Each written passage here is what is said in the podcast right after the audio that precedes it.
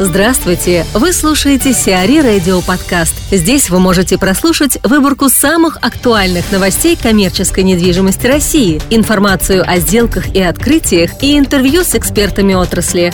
Чтобы прослушать полные выпуски программ, загрузите приложение Сиари Radio в Apple Store или на Google Play. Алексей Мусакин, генеральный директор Cronwell Hotels and Resorts о ситуации на гостиничном рынке России. В этом году достаточно интересная ситуация происходит на гостиничном рынке.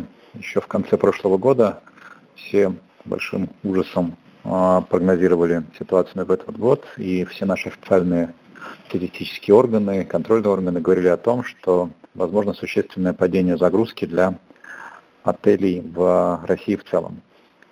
А в чем-то этот прогноз а, сбылся, к сожалению, в чем-то, к счастью, не сбылся. Если говорить о сегодняшней ситуации уже по промежуточным итогам основных сезонов трех кварталов, то можно сказать о том, что в столичных городах, таких как Москва, Санкт-Петербург, Казань, там, Уфа и так далее, и так далее, ну, э, Нижний Новгород, э, существенного снижения загрузки в отелях практически всех категорий не произошло. А в регионах, где туризм основан на деловых контактах, деловой туризм, такие, например, как Ханты-Мансийск или Астрахань а, или а, там, Хабаровск, да, где а, основной поток туристов это командировочные, связанные с определенными там не таким большим количеством видов бизнеса. Вот там существенное снижение до некоторых до трети от прошлогодних загрузок, потому что экономические контакты, особенно международные, существенно снизились. В Петербурге и Москве тоже достаточно высокий процент Э, таких туристов, э, но здесь произошло э, замещение обычными туристами, путешественниками, в связи с тем, что путешествие в Петербург и в Москву, там, и в Россию за рубежа стало гораздо дешевле для европейцев, американцев, там, ну, для любых стран несырьевого сектора. А, и в этом году, очень, например, в Петербурге очень интересная тенденция. А, мы уже несколько лет просим правительство города сделать нормальный календарь событий, чтобы у нас не, было все, не были все деловые форумы, в белой ночи.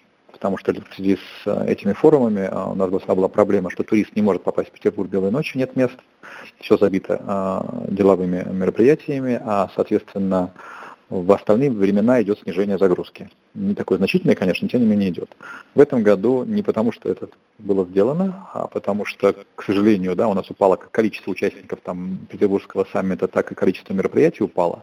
Они полностью заместились иностранными туристами. То есть у нас не было падения загрузки в белые ночи. А таким образом, как бы это подтверждает нашу как бы, теорию о том, что таким образом можно растянуть э, нормальную загрузку столичных городов на весь год. Если говорить об инвестиционной активности, здесь, конечно, существенные изменения произошли, учитывая прыжки э, валюты, волатильность, и то, что при строительстве гостиниц существенная доля при ее комплектации, оснащении, оборудовании все равно ложится на импортные товары, к сожалению, нет у нас еще полностью импортозамещения ни по кухонному оборудованию, ни по оборудованию СПА, ни по программному обеспечению и так далее. И так далее. То есть что-то есть, но э, либо не в том качестве, что нужно, либо не в том объеме, э, который необходим. Поэтому э, существенная доля затрат, она идет в валюте. И вот эти прыжки валюты, естественно, существенно увеличивают стоимость номера при его строительстве. Поэтому те проекты, которые например, идут к завершению. У нас несколько проектов есть как в Москве, в Питере, в других городах, которые по сути, уже построены как коробки и э, должны были бы уже оснащаться. Вот у них у некоторых есть паузы, люди остановились и ждут, когда утрясется рынок, чтобы понять все-таки, за сколько денег они будут покупать оборудование и, соответственно, как они смогут формировать э, свой бюджет. Те проекты, которые идут пока в рамках проектирования на бумаге, они двигаются даже более активно. То есть многие, наоборот, сейчас решили по максимуму сделать проекты, и дальше посмотреть, нужно ли это строить, пока еще услуги в России в рублях не подорожали. Ни проектных организаций, там, ни консалтинговых организаций.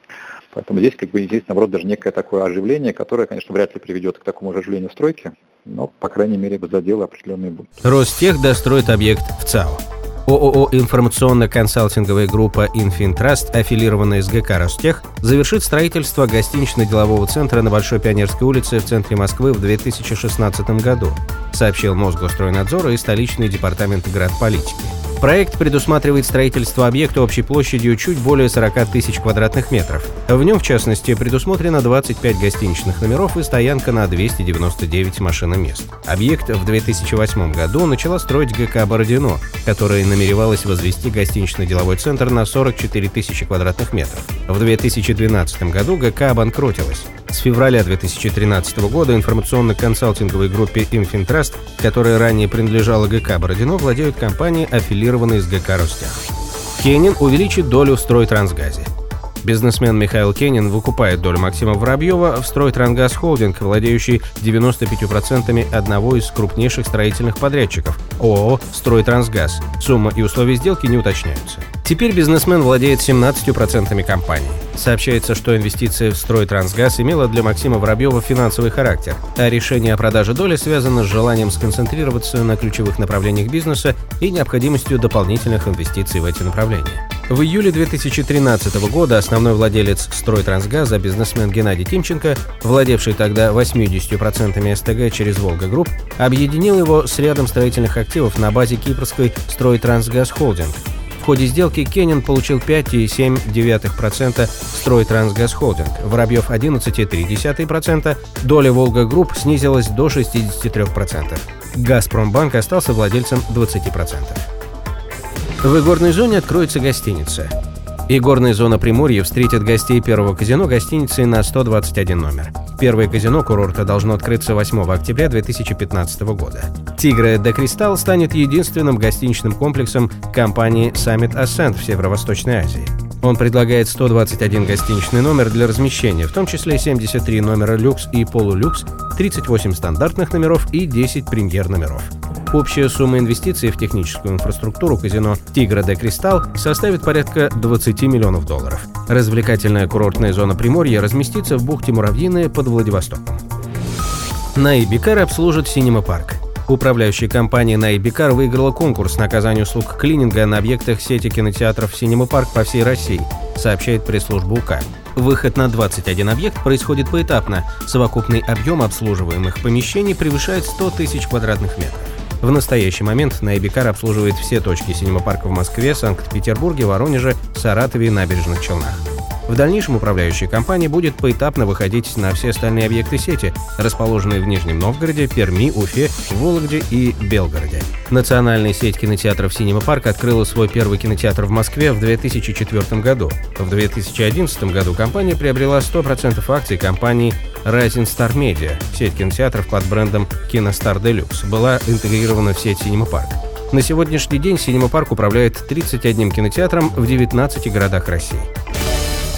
Сиари Радио. Эксклюзивные рубрики «За и против», «Ноу-хау», «Ремейк», «Новые форматы». Слушайте в полных выпусках программ в приложении Сиари Radio. Приложение доступно в Apple Store и на Google Play. Более подробная информация на сайте siari.ru slash radio.